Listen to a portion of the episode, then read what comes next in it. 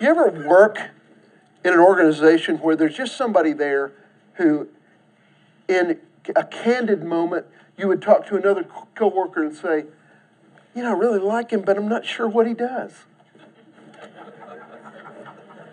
That's never happened to me, okay? You ever, you ever that happen? Uh, you know, I'm glad they're here. I like them a lot, but I'm not sure if they do anything, okay? It's, a, it's, uh, it's the old Seinfeld uh, George Costanza who just showed up and read the paper all day. You remember that? You remember that deal? Um, well, the reason we laugh at that is because that is so monumentally out of whack, isn't it? Because we're not only called to pick up a paycheck, we're called to do something representative of that, right? Okay, so we're going to talk more today and next week about this, this interaction between faith and action. It's so very important to us. And um, our question of faith uh, this week from Acts 9 is going to be proven by a woman who had all kinds of evidence of her faith. Okay? Now, I want to say quickly you, uh, you've heard me talk about this several weeks, and I've, I've given this caveat most weeks. I'm not saying that it is what you do that saves you. Okay? I'm not saying that. I believe firmly in Ephesians 2 8 and 9. All right? But there ought to be some things that follow faith, just naturally, more or less. Okay? So we're going to continue to talk about that. Go to Acts 9. Let me give you a. Uh, um, let me give you a little background, although we don't need a whole lot. It's I, I put in the in the paragraph that begins here, who's your go-to guy? Well, what happened? You know, a lot of times people call on expert witnesses or or experts in a particular area. Um, um, my dad, my dad had a term that he would use for um, a guy that had a plumbing license, but not ev- evidence that he knew what he was doing he would call them an alleged plumber. So you don't want to call ever, ask Skip, you don't want to call ever an alleged plumber. You want to call a real plumber, okay? Um, you want to call a real architect, Fred, okay? So uh, Peter had become kind of an expert on an interesting area. He was the only, he was one of maybe two on the planet living in his day who knew about this particular thing in spades because he's witnessed a lot of it life and death. He knew a little bit about resurrection, believe it or not. Not only because he was encountered, had an encounter with Jesus after Jesus' resurrection, but then Jesus taught Peter about resurrection. Uh, he showed him a couple that we'll talk about in a little bit. So he's kind of been the go to guy for life and death. Now, I want us to go to verse 36. Steve Blair, uh, attired in his short sleeve shirt, he must be very hopeful that this sun is going to warm it up today. Uh, uh, I don't have that kind of faith, okay? So, uh, but if you go to verse 36, we're going to read about a lady that Peter encountered by the name of Dorcas. Would you read 36, 37, and 38?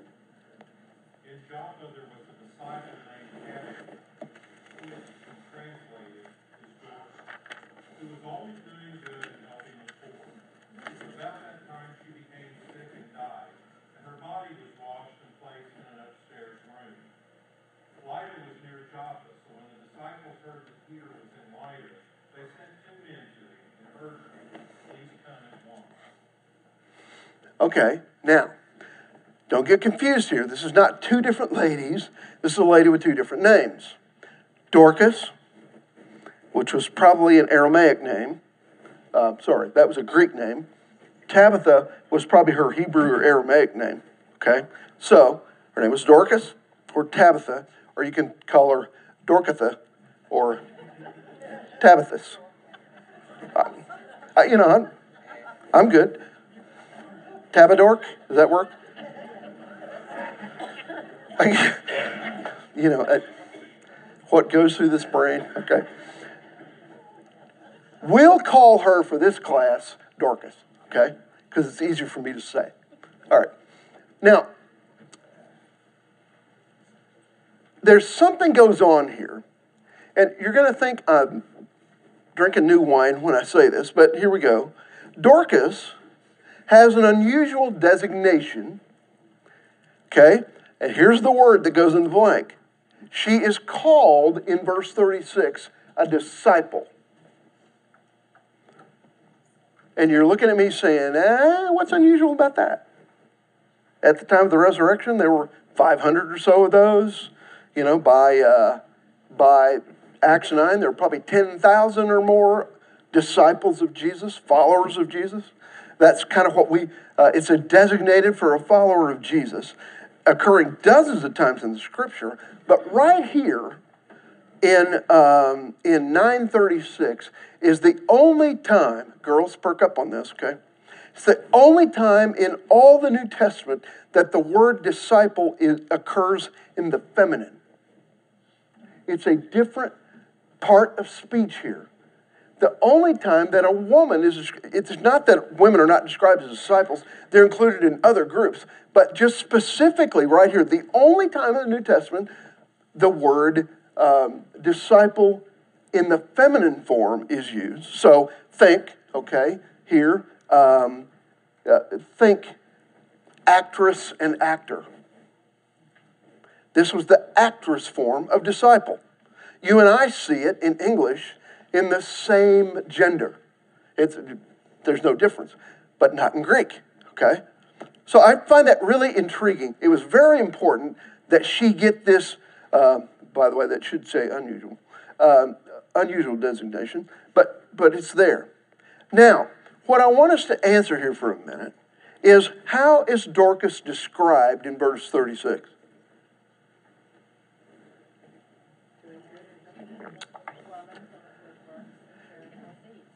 A woman full of good deeds, full of good works.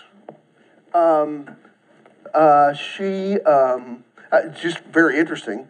Um, you ever, you ever known somebody that you just say, wow, she's a good woman?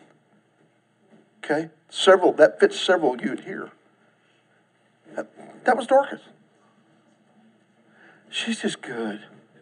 You know, you ever say that about some man or woman? You just say, wow, you know? I had a woman who took care of me when I was a little bitty kid. My mom was a school teacher, and she went back to school um, after I was um, a few months old knowing me, you can understand why she'd want to get away with me for me a little while during the day, right? And she, but she um, she hired a family friend who would just come. My dad, she didn't even drive. My dad would go get her, and um, and we hung out together all day till mom got home from school. Um, her name was Mary Goodson, and I called her Granny, and I thought she was my granny till I was probably an adult. Okay.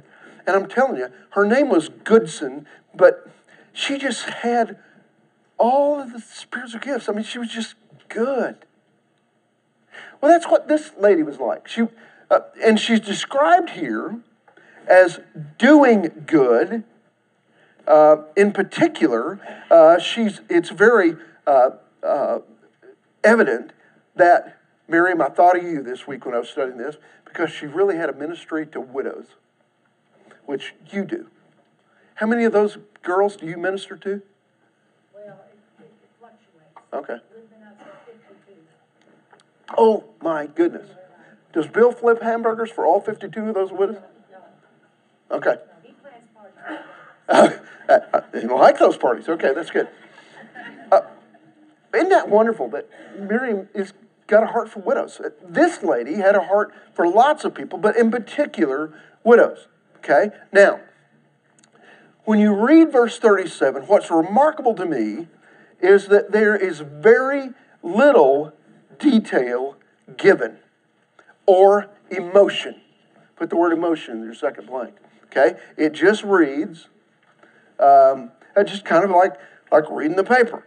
Um, it reads, and it happened at that time that she fell sick and died when they'd washed her body, they laid it in the upper room. It's just kind of like reading a, okay, Wednesday of this week, I'm doing some work, and uh, uh, a push notification from my phone comes over from the Oklahoman, and it says simply this. It reminded me of this as I was working on it. Evangelist Billy Graham dies at 99. Preached, uh, reached millions. That's kind of a, an economy of words to describe a guy that's done. I mean, and then of course since then the papers are full of it. The internet's blown up by stories of Billy Graham, and rightfully so, because he has done so much. The body of his work is incredible. But it was just interesting to me when I was reading this. I was thinking, okay, the, my original notification that Billy Graham had died was just Billy Graham died at 99.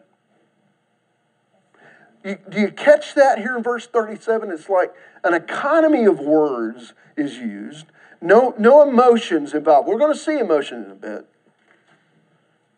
Um, now, when I think of why, okay, I'm going to steal my own thunder here, but when I think of why that may be, I'm realizing that this story was later written by Dr. Luke, who, by the time he's writing this story, knows Dorcas is living now. So, okay.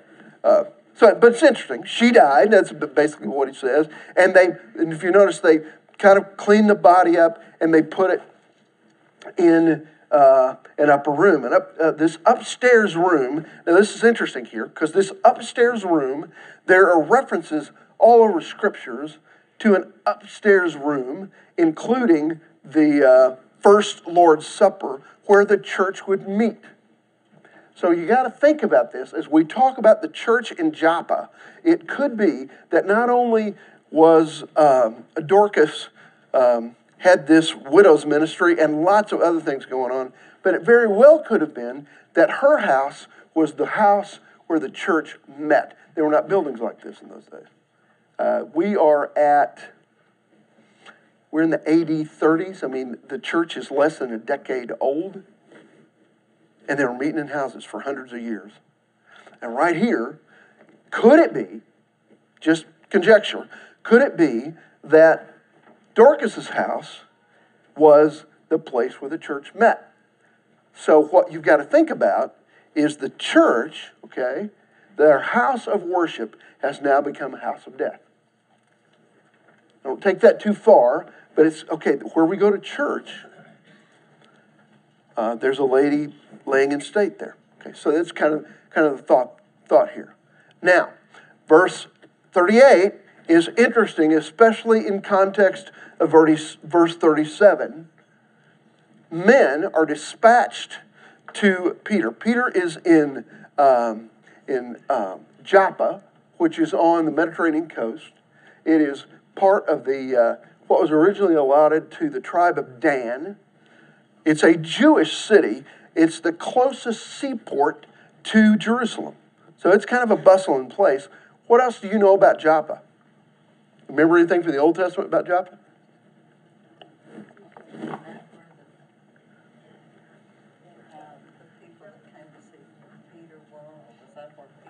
Now that he, he is there now, and they're going to come get him. Um, Joppa is where Jonah ran off to. Remember that? Got on a boat in Joppa. Not exactly a good idea, but he did. Okay, remember it got him in all kinds of trouble. So, um, what you got to catch here is that these, um, uh, you know, the church kind of gathers quickly. Man, Dorcas is gone, but we know that 12 miles away, Peter is there, and he's an expert on resurrection. Don't you love that? So their request is pretty urgent. She's been cleaned up, put upstairs. They don't embalm her. Why? Because Jews don't do that. Okay? In those days, all right? Um, so it uh, before they lay her to rest, it's like, you know what? I hear Peter's just 12 miles away. You two guys go get him. So the request is really urgent. I find this interesting that verse 36, uh, sorry, verse 37 is not all that, you know, it's not, doesn't seem urgent and all that. We talked about that a minute ago. But 38 really is. Go get Peter. Okay, so you got to catch this, all right? Um, uh, they need Peter and they need him now. Okay? So, um, so they, they make the trip and find him. I think this is very, very interesting. Let's look at the next two or three verses. John, do you mind to read 39 down to 43? Peter went with them, and when he arrived, he was taken upstairs to the room. All the widows stood around him, crying and showing him the robes and other clothing that Dorcas had made while she was still with them. Peter sent them all out of the room, then he got down on his knees and prayed, looking towards the dead woman, and said, Tabitha, get up. She opened her eyes, and seeing Peter, she sat up. Okay, now, that's the rest of the story. Let's back up just a little bit. She's still dead in verse 38. Okay. All right. I'm still dead. Yeah. Uh, so, these men go and they find Peter in Joppa. Now, let me, let me deal with some of the logistics of this. Who knows how long after, let's say she died in the night. It's six or seven, eight o'clock in the morning and they say to these guys, go get Peter, because he's an expert on this kind of stuff. It at a rate of three miles an hour, I don't know how fast you walk, that sounds like a lot to me, but okay. At the rate of three miles an hour, it would take them four hours to get to Joppa, then they got to find Peter. But clearly, and, and by the way, if you, if you read, I, I think I'm reading it correctly in context, when they get to Peter, Peter um, uh, is, hey, let's go.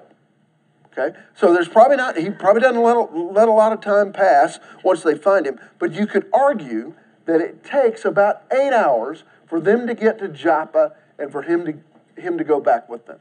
By the way, whoever they sent must have been Olympians, you know, because they walked 12 miles and then right back 12 miles. walked 24 miles in a day. That seems like a lot to me, but that's what it is. So what you got to deal with here is probably, in all likelihood, Dorcas has been dead 24 hours or less. Think about it. That's kind of interesting. Yeah, but you gotta remember, Peter's seen Jesus raise Lazarus, who was dead a whole lot longer than that.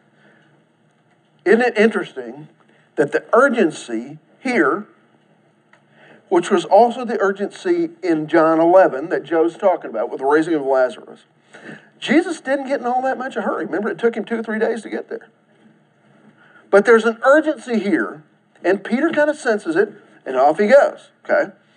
Now, what was this scene in the last part of 39 as Peter arrives in the house of Dorcas?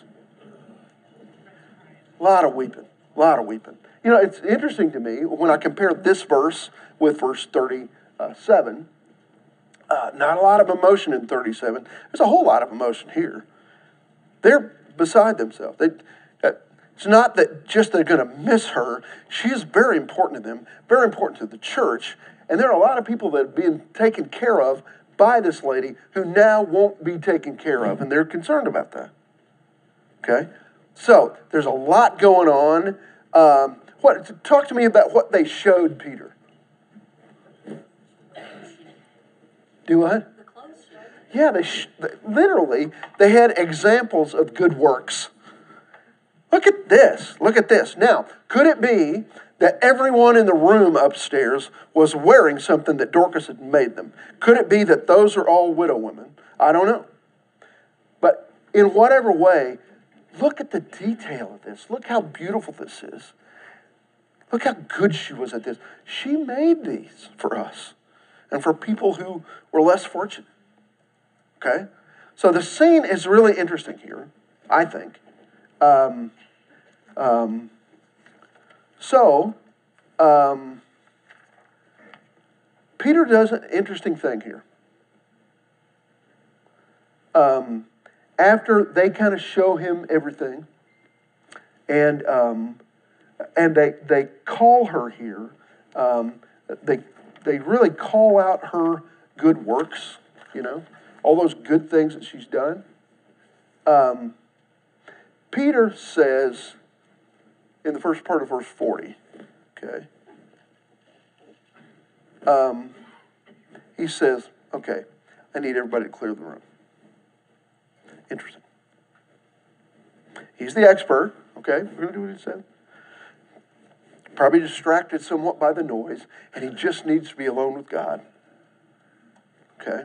So, uh, what you and I have got to catch here is that the reason he did this, I think, is because he has witnessed this scene before. This is not his first resurrection. okay? Isn't that interesting to you? It, it- is kind of to me. Peter has seen resurrection before. He's seen Lazarus, but more importantly, he's he was in the room when Jesus raised back to life a little girl. Now go with me to Mark 5. Cindy, can I get you to read that little story? Mark 5, it'll start in 35 and go down to 43.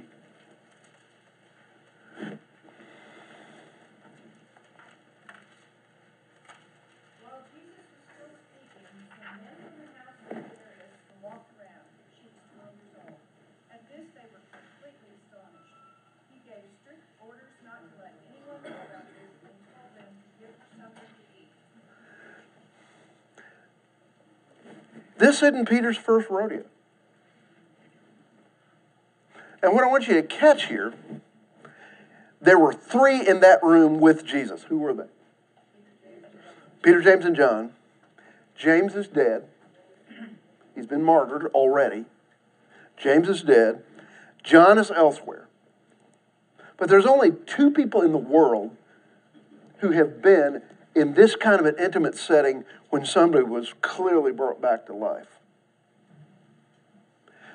Just, I think it's interesting here on the, on the story that Cindy read that they kind of laughed at Jesus when, when he said, "Eh, You know, she's not dead. You know who they were talking to? The one who in John 14 would say, I am the way, the truth, and the, what's that third word? Life. He is the giver of life. Everywhere he went, he gave life. He is life. Does he know anything about death and life? Oh, you betcha.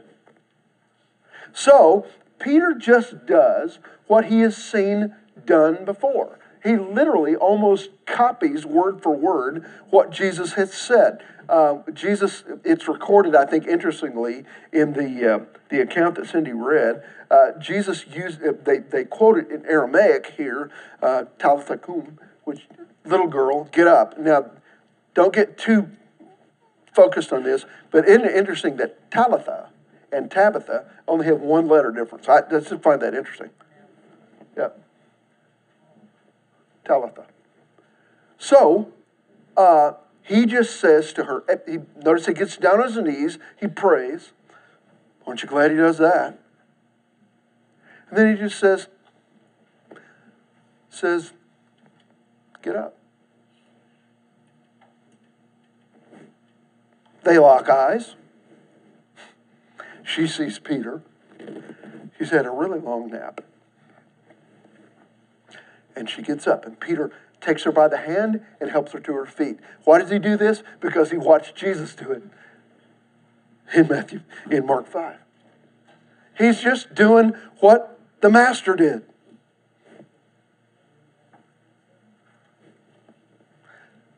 You remember in John 14, 12?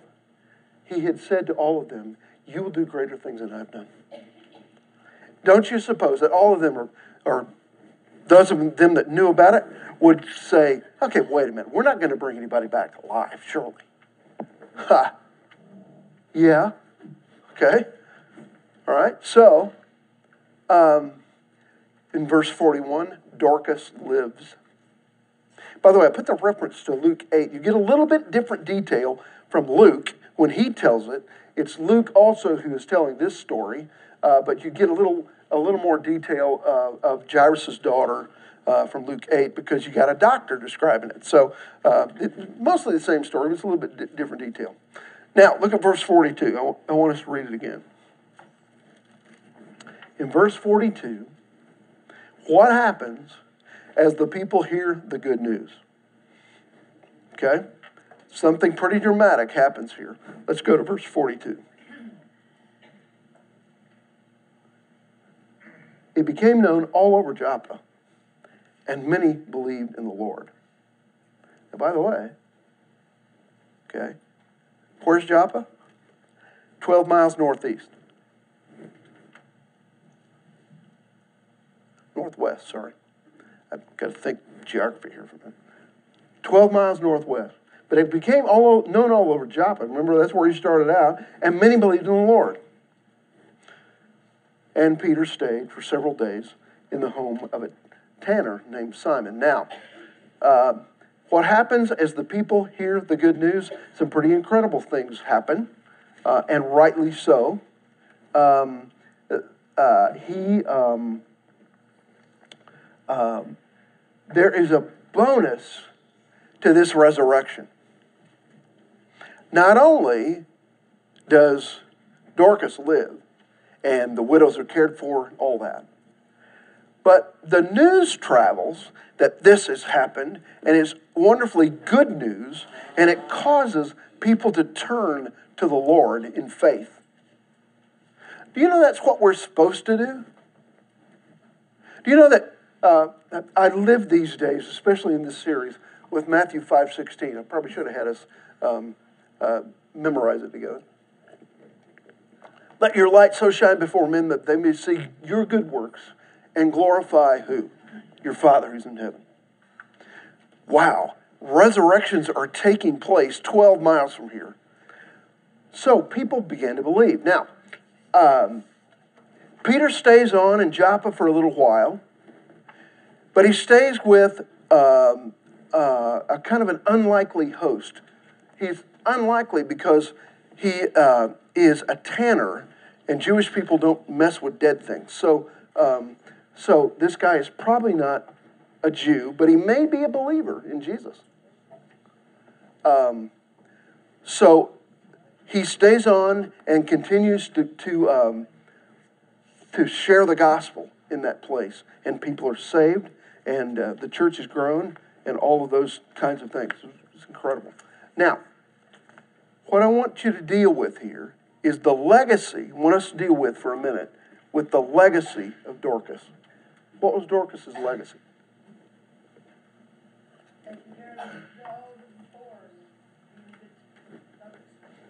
You would have thought, as we read verse 39, that her, uh, her legacy, or verse 37, would have been all these clothes that she'd made.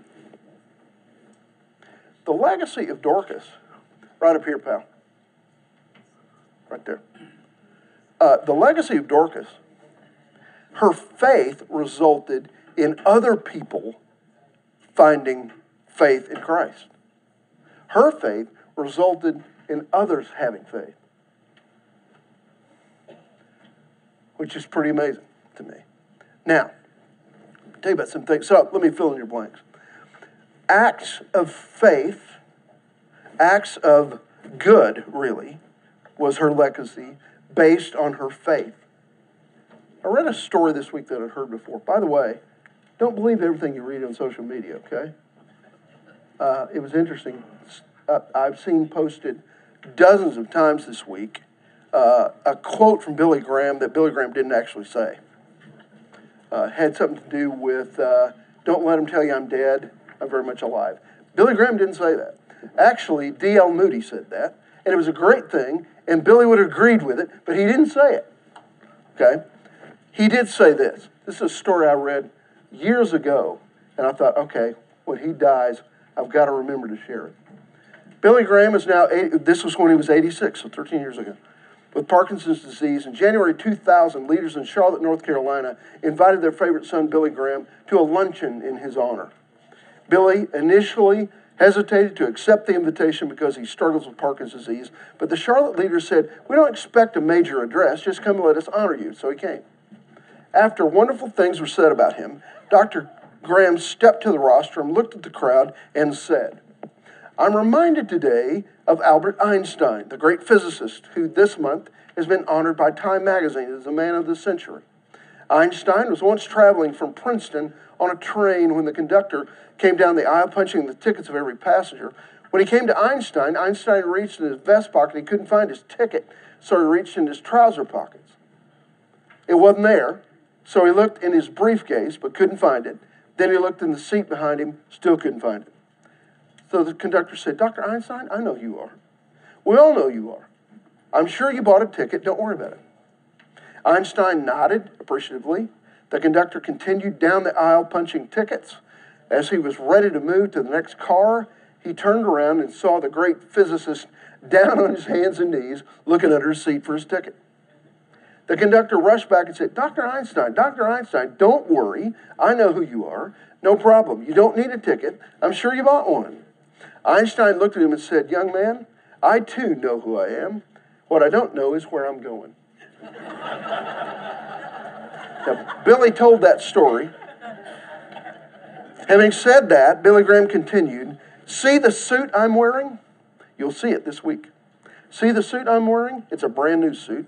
My wife, my children, my grandchildren are telling me I've gotten a little slovenly in my old age.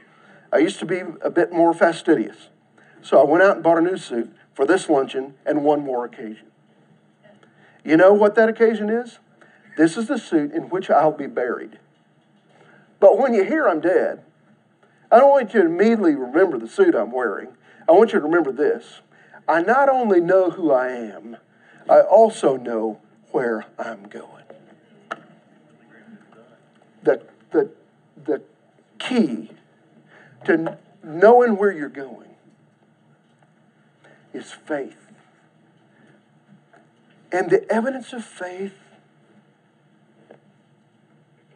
is acting that faith out.